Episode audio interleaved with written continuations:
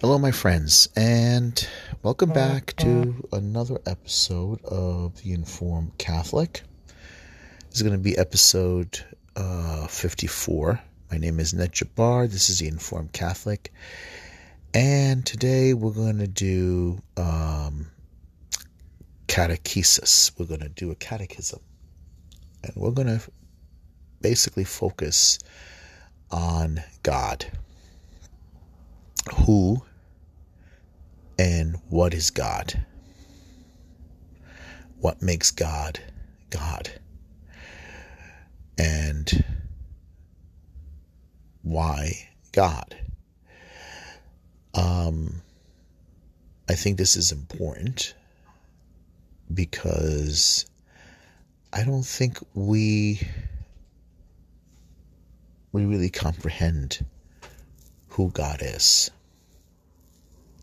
I don't think we talk about this. We don't contemplate this. And I think this is important.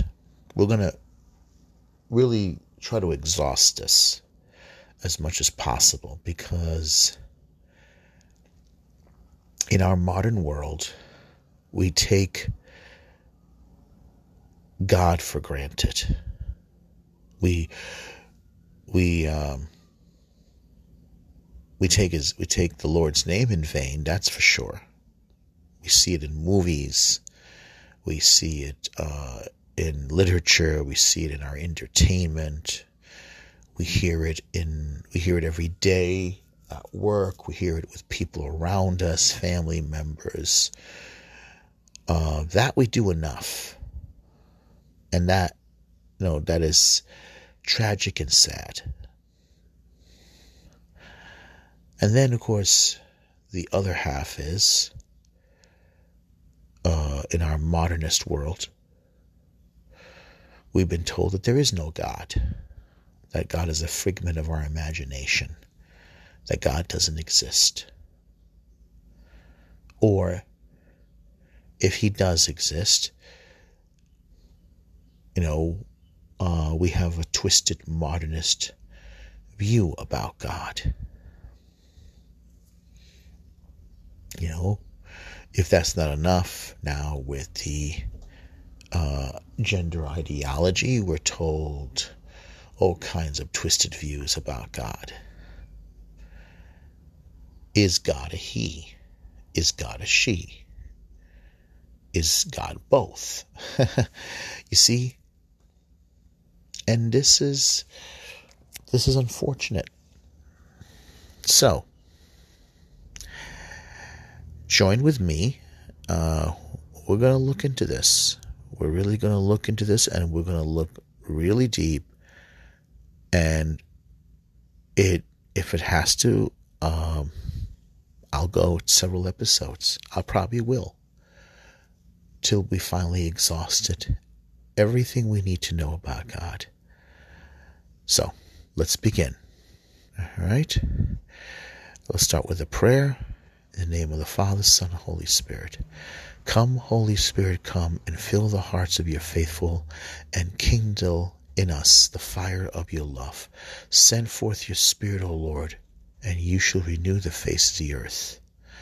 O God, instruct the hearts of your faithful that we may come to know you, love you, and understand your will we ask all this through Christ Jesus' name. Holy Mary, Mother of God, pray for us. Saint Joseph, pray for us. Saint Thomas Aquinas, pray for us. Saint Ephraim, pray for us.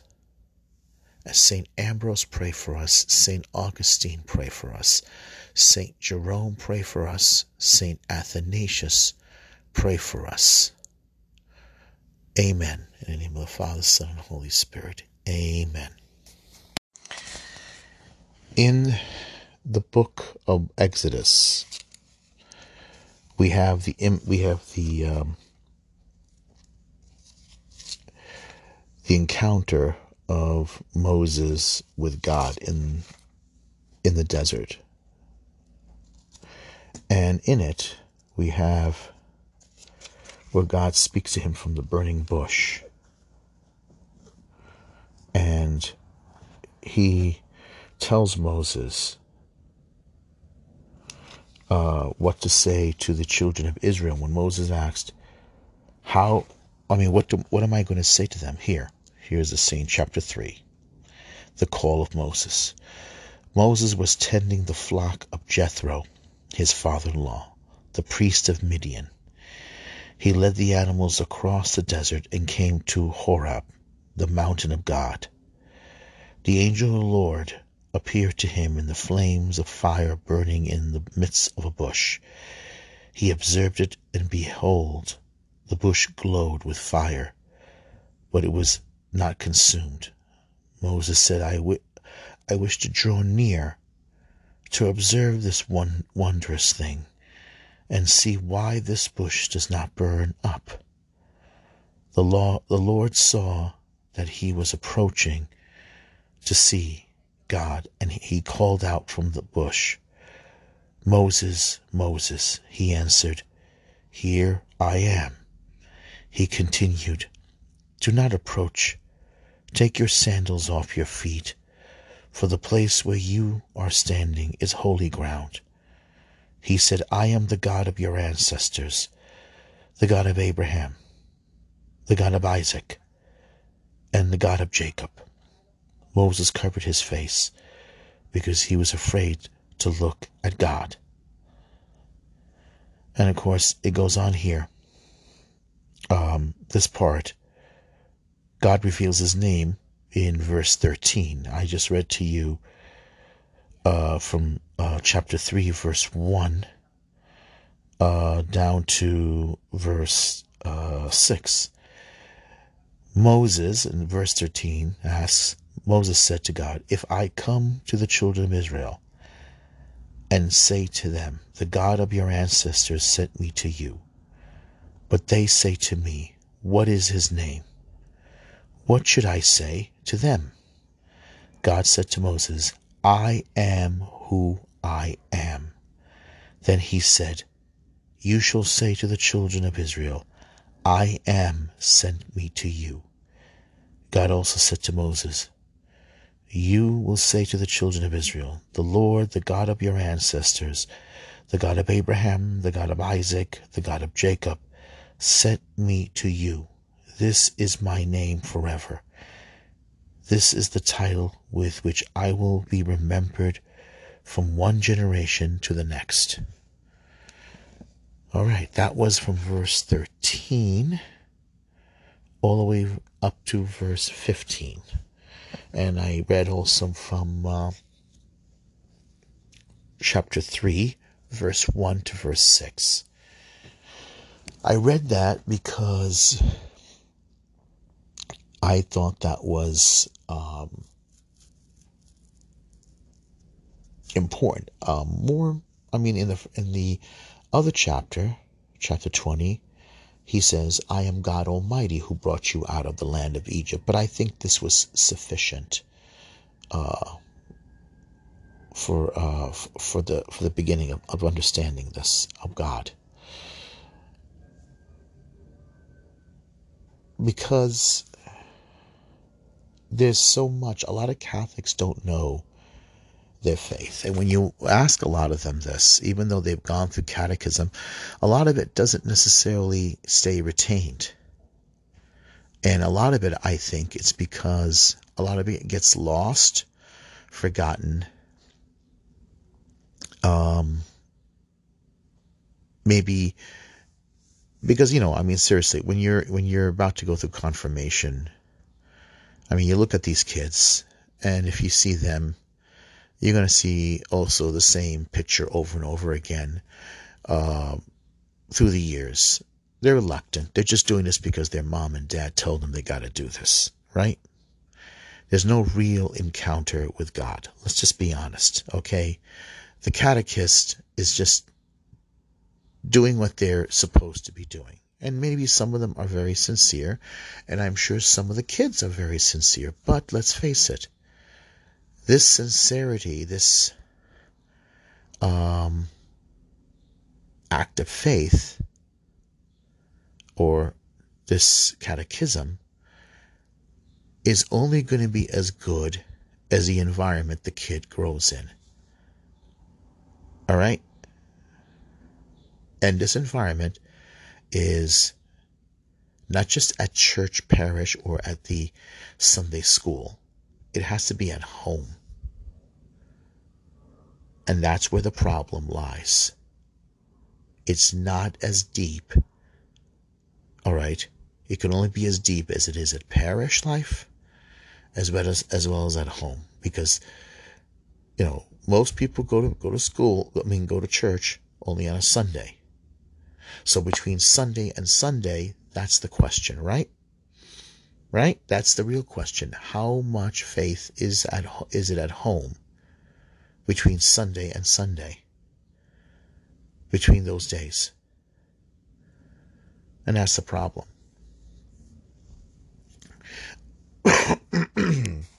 Excuse me, sorry. It's you have to wonder how much time in the Bible do does the kids watch their parents pray before they eat? Um, do they do they discuss? Do they discuss uh, God? Sorry, the window's open, and that's where the this is where it is. It's important.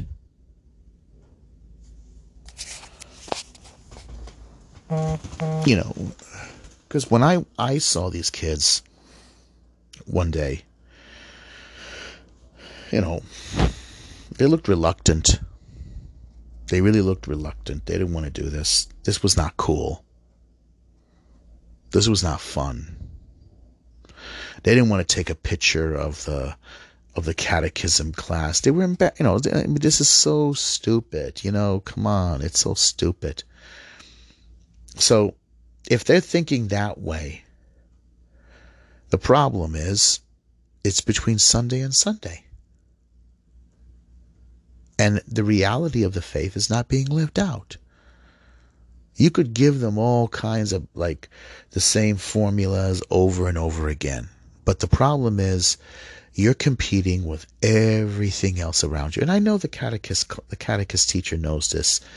Um, I'm sure they know this, so I'm not I'm not putting down the catechism teacher. I'm just saying is that unfortunately we're not living in the culture of faith.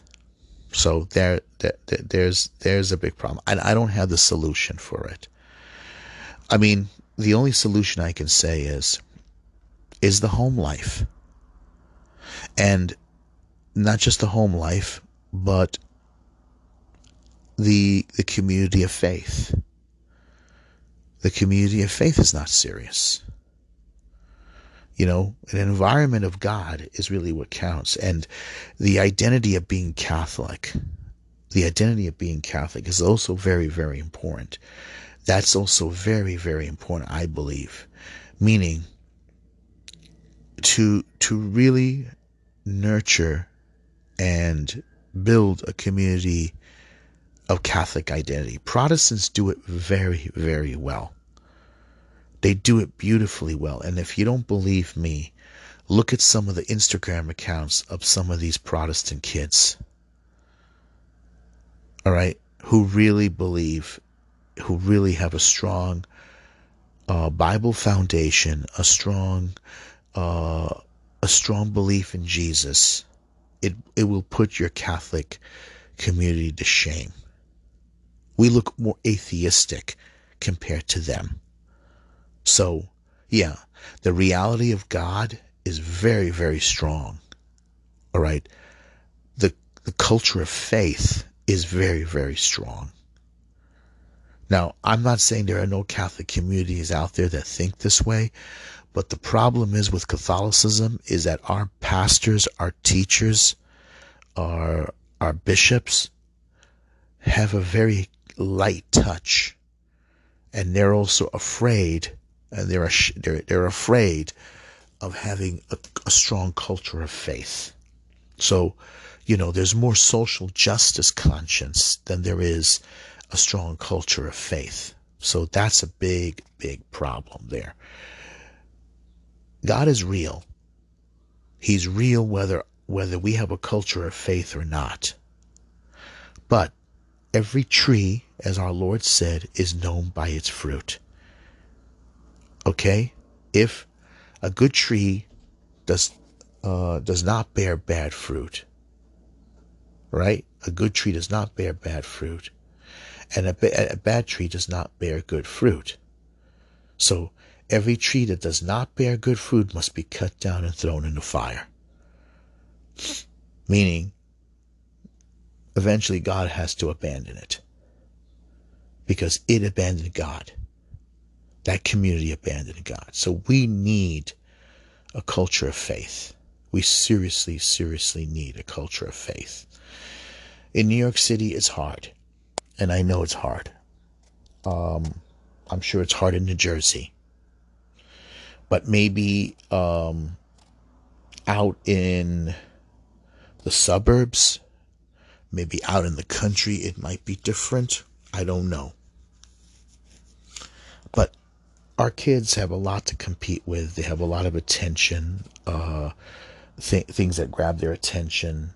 Uh, rappers, rap music, video games, sports, uh, movies, um, you know, everything that basically uh, wins uh, wins the day. Every uh, social uh, media idol, pagan idol that comes from from from the, uh, the the secular culture is going to win the day. Unfortunately, and that's that's what we have to work on. All right. So, um, I'm going to use um, Father Hardon's uh, Pocket Catechism. It's actually quite good. And then uh, we're to move, we're to sort of like, uh, we're to move from catechism to catechism because I really want to first focus on God. I want to focus on God first. So, the first foundation we're going to focus on is the Apostles' Creed. I'm going to use the Aquinas Catechism because it, it has some interesting foundation questions first, okay? The Apostles' Creed. I believe in God, the Father Almighty, creator of heaven and earth and in Jesus Christ, his only Son, our Lord, who was conceived by the Holy Spirit, born of the Virgin Mary. He suffered under Pontius Pilate, was crucified, died, and was buried. He descended into hell, and on the third day he rose again from the dead. He ascended into heaven and is seated at the right hand of God, the Father Almighty. From thence he shall come to judge the living and the dead. I believe in the Holy Spirit, the Holy Catholic Church, the communion of saints, the forgiveness of sins, the resurrection of the body, and the life everlasting. Amen. Okay. The Apostles' Creed is actually the oldest one. The Nicene Creed, the longer version we use, that we use on Sundays. And that actually grew out of the Apostles' Creed. Now, um, the reason why what's important here is one, the first line, the first article. Actually, uh, there's two parts to it, but the first article, we're going to focus focus on that one first line. I believe in God the Father Almighty the Father Almighty. The second line is basically this is part of the first line, but let's divide it for here. Creator of heaven and earth. Now, this attribute is Almighty. It will give birth, it will be divided into 15 recognized attributes. 15 re- recognized attributes. Some of them we know them um, already. You know, basically, it's very easy to pick them out. He's almighty, meaning he's all powerful, right? There's that, that pretty much says it all. He's almighty. He's all knowing, meaning there's nothing that he does not know. He knows everything we do not know. He knows everything about ourselves. He's almighty pretty much means he's not dependent on anything. He is self existing, self sustaining. He's not dependent on food, water. His, he's not dependent on anything to keep him alive. Any, anything outside. If he has any, he needs anything to keep him alive, he's not God. So this is something we have to really, in a sense, let it, let it sink in our heads. You have to let your mind just, you have to let your mind go and dwell upon this. Realize that He is God. That's why when you hear that first line, I am who I am. The, the line probably in Hebrew is more accurately, I am who am. Okay, I am who am sometimes in a movie you might hear it like in the original Ten Commandments with Charlton Heston. I am that I am, which is also accurate. They're all accurate in their trans in their translation because really you're not you know all translations are interpretations okay and the writer tries to stick you know close to the um to the you know original as possible but that pretty much says it all now, out of that Almighty, okay, comes, like I said, all other attributes. An attribute you could say is a characteristic, a defining characteristic that is completely absolute within itself. Almighty, all powerful. Okay? Okay, you know, he's, you know, he doesn't need to feed on any cosmic food. He is complete in himself. He doesn't need sleep. He doesn't need to rest to uh, recharge his batteries like uh, Odin needs to go into the Odin sleep, like you see in the Thor movie, or um, uh, they need to feed on some kind of divine fruit, like the Greek gods or the any of the gods need like some kind of fruit or something like that. That that doesn't make them gods. Um, he doesn't need sex. He doesn't need water. He doesn't need entertainment. He doesn't need uh, to to to procreate sexually. He doesn't need any of that stuff. He doesn't need to drink wine. He doesn't need to, like I said, eat eat some kind of fruit or to keep him to to to recharge him. None of that. He doesn't need to be sustained by anything. He is absolutely self-sustaining. You know, that's you know that's the first step. We're gonna we're basically we're gonna we're gonna use this part of the segment to just pretty much use our own reasoning. Okay? Now, in uh, the great Socrates was known to to say, this is something I read somewhere. When he approached the Athenian philosophers or the Athenian school or in Athens or one of the schools in Greece, if there are many gods, can there be many truths? They didn't know how to answer. He he put him in a he put a, he put them in a in a in a really serious predicament and he laughed. So you don't know. You don't know.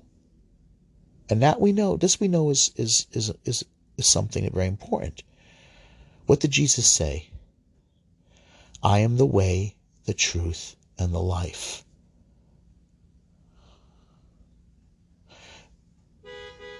There's only one truth. In the modern world we live in, they don't like that. They don't like that. Now, the reason why this is so important for you as an individual and for me, for all of us, is that if you can say that truth is relative, meaning it can change, that puts all of us in danger. It puts all of us as a, as a person in danger. Truth is one of the attributes of God. We're going to get to it, but I'm going to focus on this from a layman perspective to try to communicate this from a layman's perspective, like, you know, just an ordinary everyday person. If we say that there is more than one truth, then in a sense that really puts all of us in danger. That gives, that doesn't make justice right. It means it's been, uh, it gives, it gives people the manipulation. Someone out there, someone out there will be able to manipulate and commit an act of injustice against us, an, an immoral act against us. We're dependent on the fact that there is only one truth. That's this is important because God is truth. This protects us. This keeps us safe from harm. From an elitist, I mean, from an elitist person who sits on his sits in his or her ivory tower to be, to, to be able to perform an act of injustice against us. There's right and there's wrong. You've heard people say this. You've heard a lot of older people say this. There's right and there's wrong. To say that there is more than one truth says there's more than one right. And it says that wrong prevails, injustice prevails. And you can bet the idea that you're going to wind up on the on on the other end of the of the of the uh, you know of of basically those who are wronged. This is very important for us. I know some of you thinking, well, don't don't a lot of people? Yeah, a lot of people do this. A lot of people end up with no justice because they don't have the knowledge of justice. And to have the knowledge of justice means that you have to have justice in you, meaning you have to believe that there is God. God is just. God is good. You've heard those lines. Those are the attributes. Those are another attributes of God. You know, when we say God is good, you've heard that line, God is good. You've heard Muslims say God is great. That's God Almighty. Okay? And this is important. I am the way, the truth, and the life. That's this is when Jesus said that, that was very, very important. You know, blessed are all of you who who hunger and thirst after justice. You've heard that. That's in the Beatitude. Blessed are you who are persecuted for justice' sake, for righteousness right? That's, I mean, think about it. If Jesus said that, what does he, what does he mean? He means those who hold, who, who have God in their hearts, who have God, who live, who live with God being almighty truth and justice and righteousness. That's very important. When people don't have that, they will go out, they, they will live with revenge. It is a line in the Bible where it says, just uh, vengeance is mine, said the Lord. I will repay. Because God's justice, God's vengeance, God's vengeance basically is rooted in justice. God is not like human beings. He doesn't need, because revenge for a human being, for any human being, is outside the realm of justice. The person may fool themselves and say, I did it because I wanted justice. No. Once you go after revenge, once you seek vengeance in your own heart, I can bet you it doesn't end there. Vengeance for human beings is, is always rooted in hate. And when you take vengeance, when you take the road of vengeance, you're going to feel like you're God. And when a human being feels like God, think of Adolf Hitler. Think of Mussolini. Think of um, corrupt politicians. Think of um, the worst dictator you could imagine. It doesn't end there. It never ends there for, for ordinary people. It never does. I'm sorry. It always ends with, you know, with, you know, with more pain, more suffering, more injustice, and the, you know, and always, always more, you know, and that's, that's what, that's why you have to start off by believing that God exists. God the Father Almighty, God the Almighty. We have to begin there and we have to understand all the other attributes of God and why it's important for us to believe in them. So we can we can really, really, you know, develop a relationship with God. Once we believe all these attributes about God, I can guarantee you put your you have to depend that these th- you have to believe that these things are true and why they're important. So, okay, so we began with this simple approach. So let's uh, let's go look further on what Almighty means. Father um, John A. Hardon. Okay, it's a really good little book here. Uh, he was a Jesuit, S.J. Society of Jesus. Pocket Catholic Catechism, a concise contemporary guide to the essentials of the faith.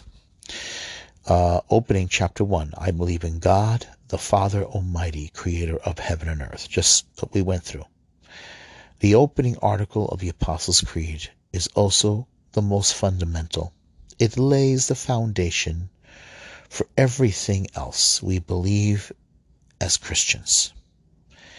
It is remarkable how many truths of faith are implied in the simple in the simple sentence, I believe in God the Father Almighty, creator of heaven and earth. Each of these truths has been questioned in the course of the church's history, and each is being challenged today. That is why, as Catholics, we have no choice in the modern world. We must know exactly what we profess in the first article of our creed. The method we plan to follow will be carried through the Pocket Catholic Catechism, often a short introduction like the present one. We will look at a series of truths that underlie each principal area of our reflection always attempt both to understand what, what we mean by what we believe and how this faith should be lived out in actual practice. Okay, so let's start. So I'm not going to go into the faith part. I want to go into the attributes first. Okay, because I think this is the faith part. I think once we understand the attributes, this is my approach of how I think a lot of the young people today, they need to understand the attributes first. Because I think God is the biggest one. You know how people say, does God exist? And I think in the modern world, a lot of a lot of us really want to know, does God really exist? So let's start off. Ready? The attributes of God. When we speak of God's perfection, we call them attributes because we attribute to him each qualities as belong to the divine nature. So right there in attributes is we're talking about his nature, sort of like you can say his divine characteristics. Yet all the while, we realize that these perfections in God only dimly correspond to human language, to various properties in creatures. In reality, the divine attributes are identical among themselves and with the divine nature. But in our human way of thinking, there are different attributes because they are like differences we see in creation, which itself is a manifestation of the indescribable greatness of God. The Apostles' Creed, the Apostle Creed gives only one attribute of God, and that He is Almighty. Since apostolic times, however, the Church has identified no less than 15 divine attributes, and by now a library of literature has been written to explain what they mean. God is absolutely one because he is the only being who must exist. And because there are not many gods, which is poly- polytheism, okay, so there's only one God. We, we start off by saying, I believe in God, the Father Almighty. In other words, I believe that there's only one God. Remember, I mentioned how Socrates asked the question if there are many gods, can there be many truths? Well, this is basically, let's put it this way. If there's many gods, can there be many almighties? It doesn't sound right, right? Because each God can't be almighty. It doesn't work that way. To believe in one God means there's only one almighty God. So, like I said, we're going to try to approach it from a layman's perspective. Let me shift a little bit here. You're familiar with The Lord of the Rings. Tolkien, in his Silmarillion, he tried to build the foundation to the Middle Earth universe he created. Has the source of every everything coming from his version of God, which is still God. Eru Ilúvatar, you know, the the all know the the kind of like the God, the Almighty.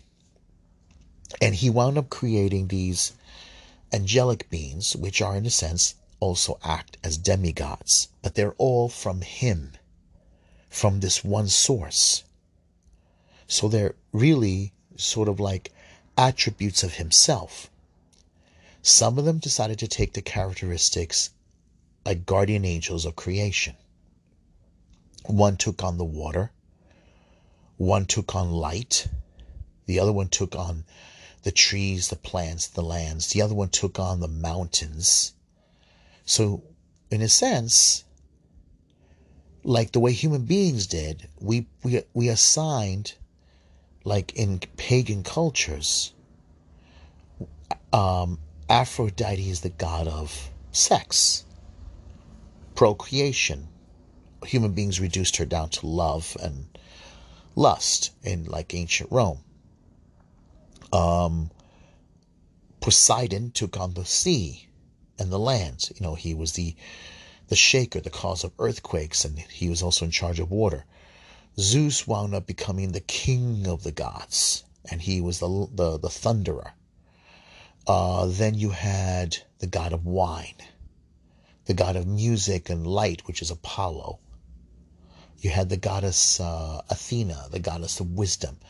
All these are attributes.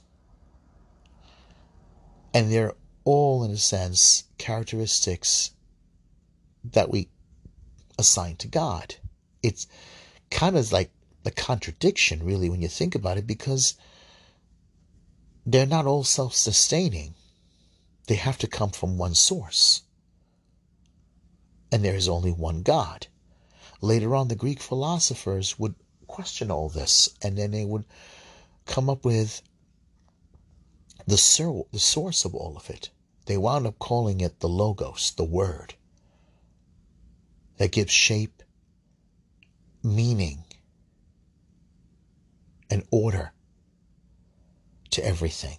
And they and that's if you ever remember St. Paul in Athens saw an altar he saw many altars to many gods, but then he saw one altar to the unknown God. And that unknown God, as St. Paul pointed out, is the one God who is the source of everything. And all the others are only shadows of the one God. You see what I'm saying? It all comes back to a source.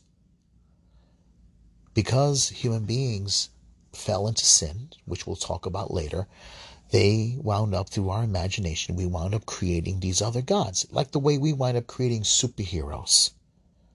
In a sense, they're all like God. You know, someone said once you look at Superman and and and and all these others, they're just Greek gods, Roman gods in spandex and capes. All right, so he's almighty. So this is something we have to try to ponder a little bit more. Why is that important to us that we acknowledge him as almighty? Okay, so the Apostles' Creed gives only one attribute of God. He is almighty. Since apostolic, apostolic times, however, the church has identified no less than 15 divine attributes, and by now a library of literature has been written to explain what they mean. God is absolutely one because he is the only being who must exist, and because there are not many gods, polytheism, P O L Y T H E I S M. He's not just one chief God, one chief God, henotheism.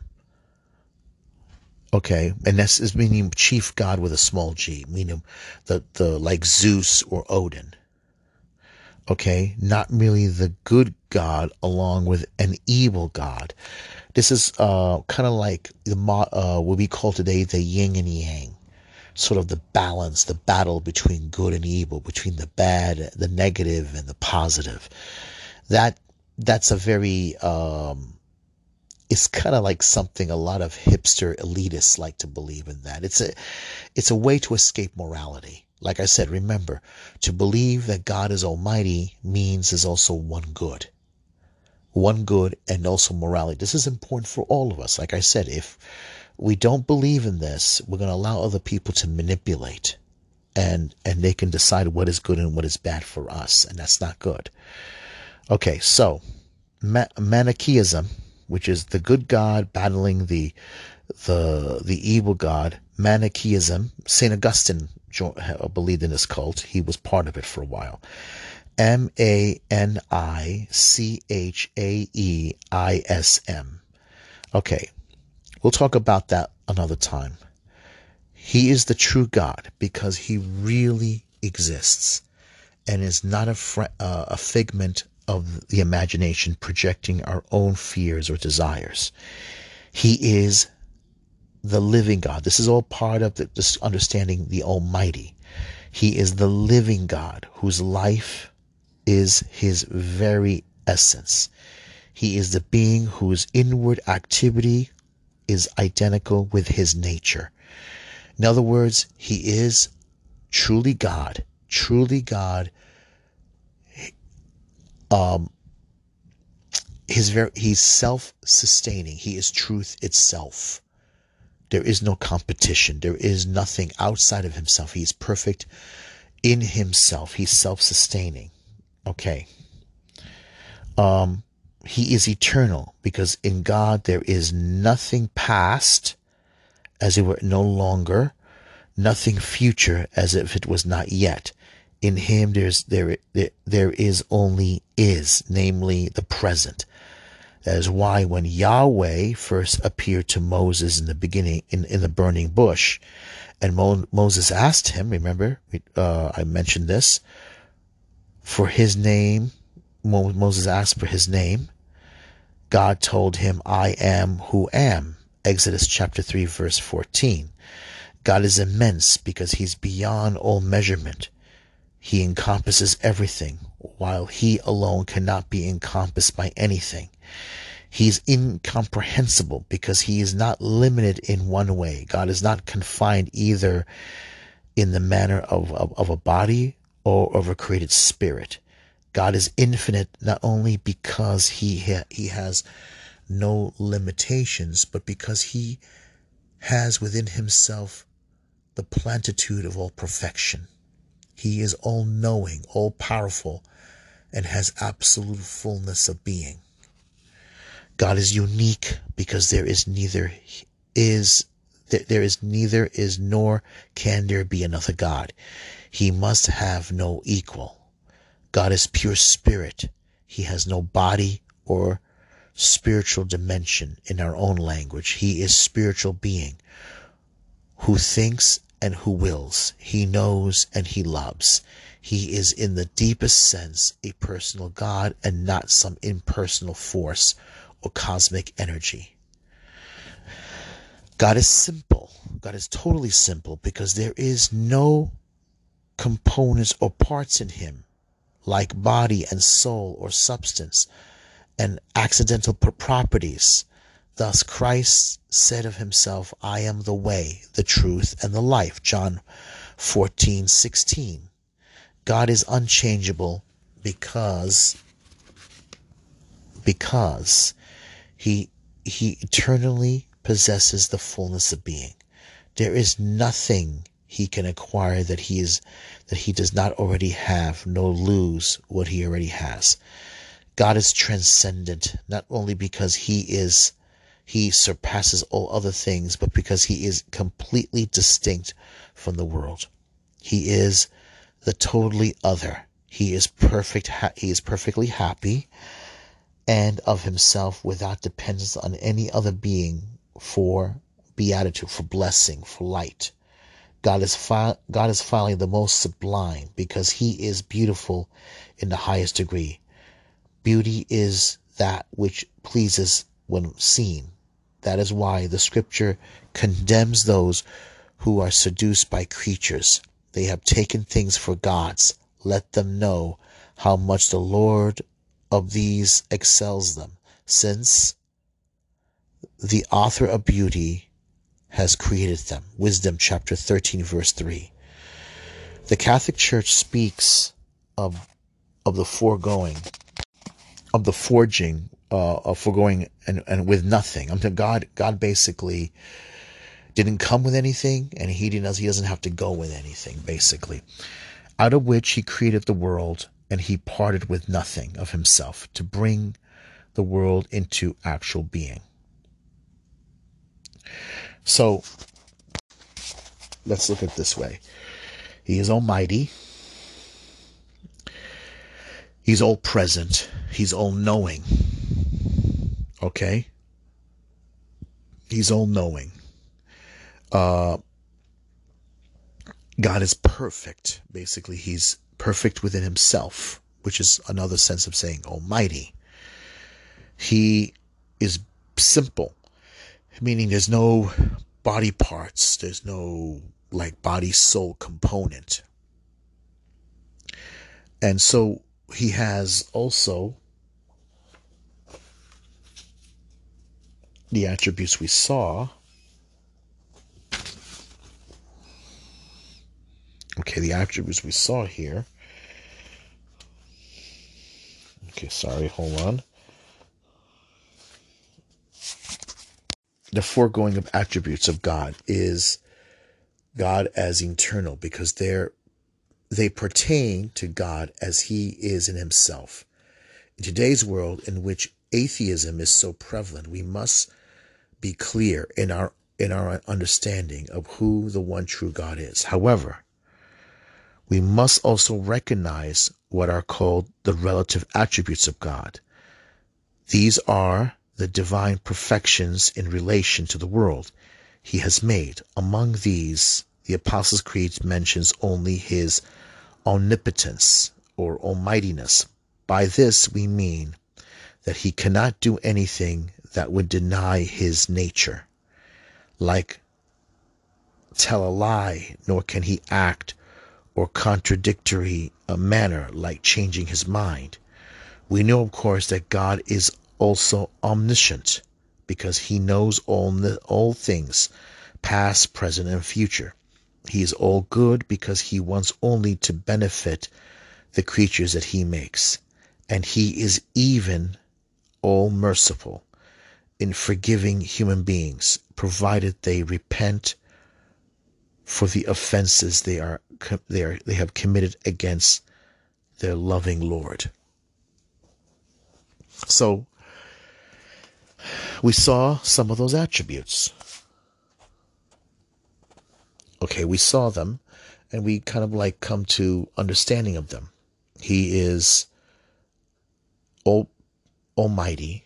He is all present. He's everywhere. He is all knowing. Um, he's good. He only wishes good. He only wants good for his creation.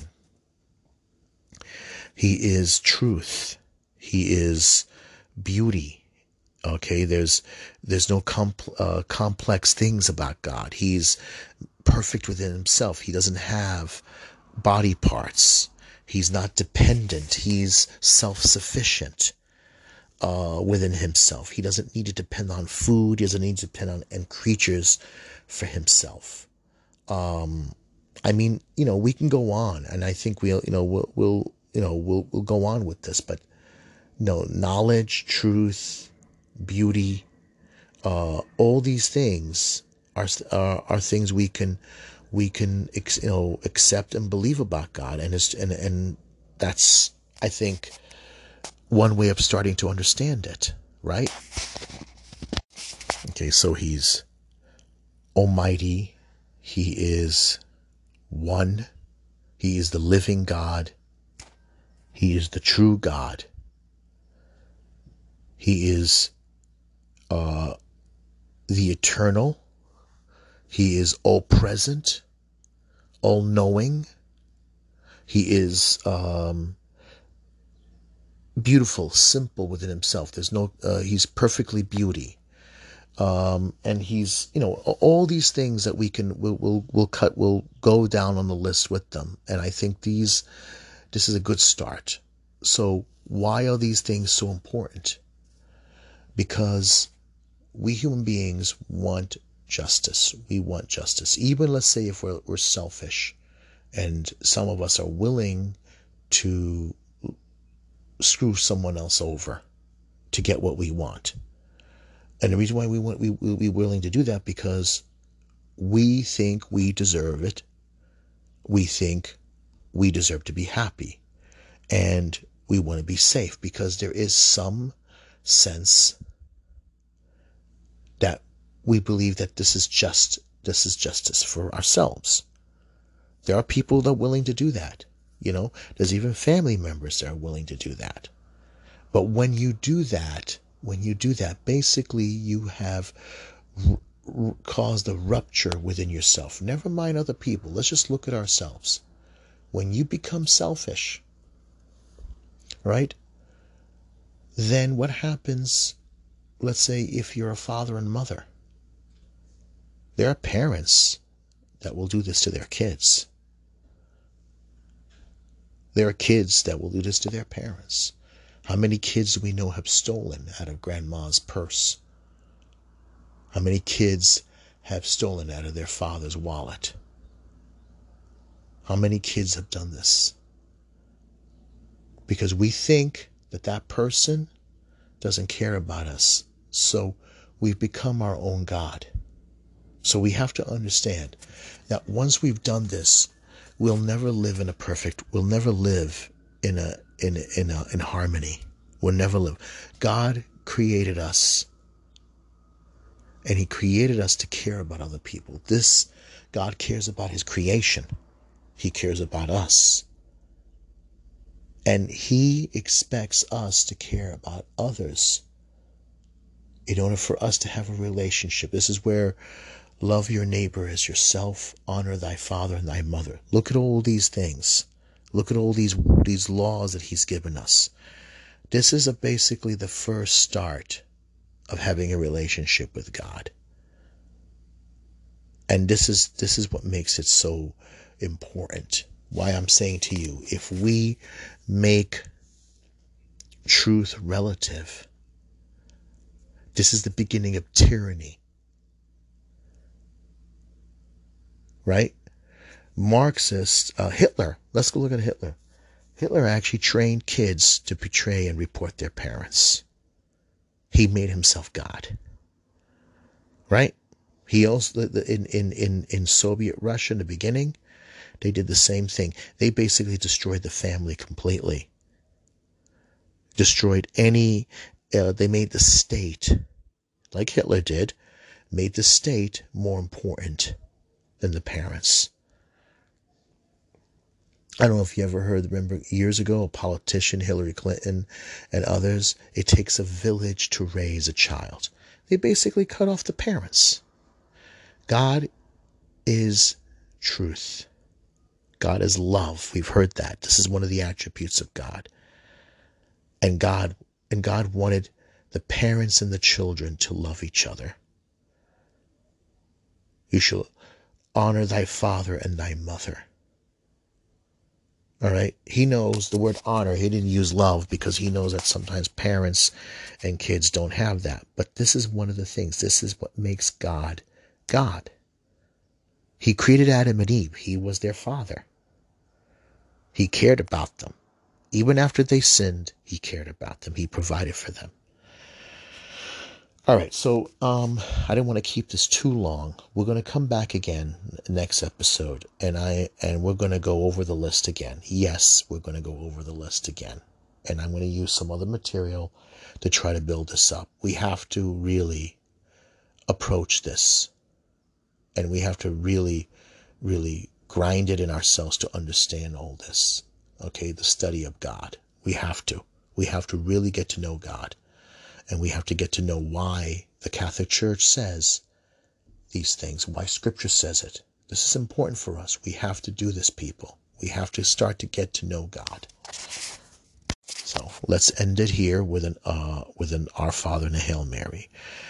Our Father who is in heaven, hallowed be your name. Your kingdom come, your will be done on earth as it is in heaven. Give us this day our daily bread, and forgive us our trespasses as we forgive those who trespass against us. Lead us not into temptation, but deliver us from evil. For yours is the kingdom, the power, and the glory, now and forever. Amen. Hail Mary, full of grace, the Lord is with thee.